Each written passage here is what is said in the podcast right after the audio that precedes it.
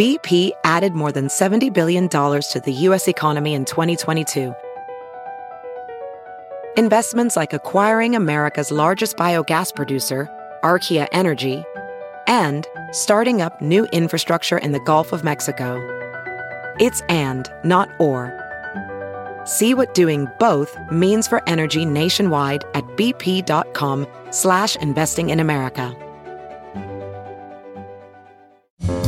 It's Merriam-Webster's Word of the Day for December 10th. Today's word is cachinnate, spelled C-A-C-H I N N A T E. Cachinnate is a verb that means to laugh loudly or immoderately.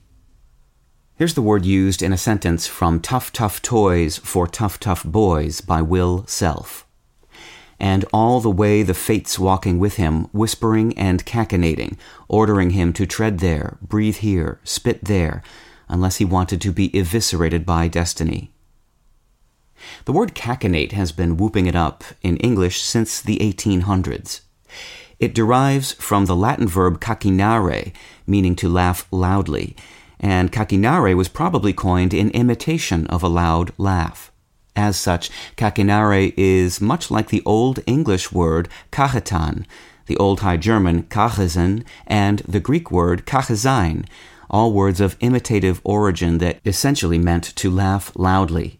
Our words giggle and guffaw are unrelated to those and to each other, but they too are believed to have been modeled after the sound of laughter. With your word of the day, I'm Peter Sokolowski. Visit Merriam-Webster.com today for definitions, wordplay, and trending word lookups.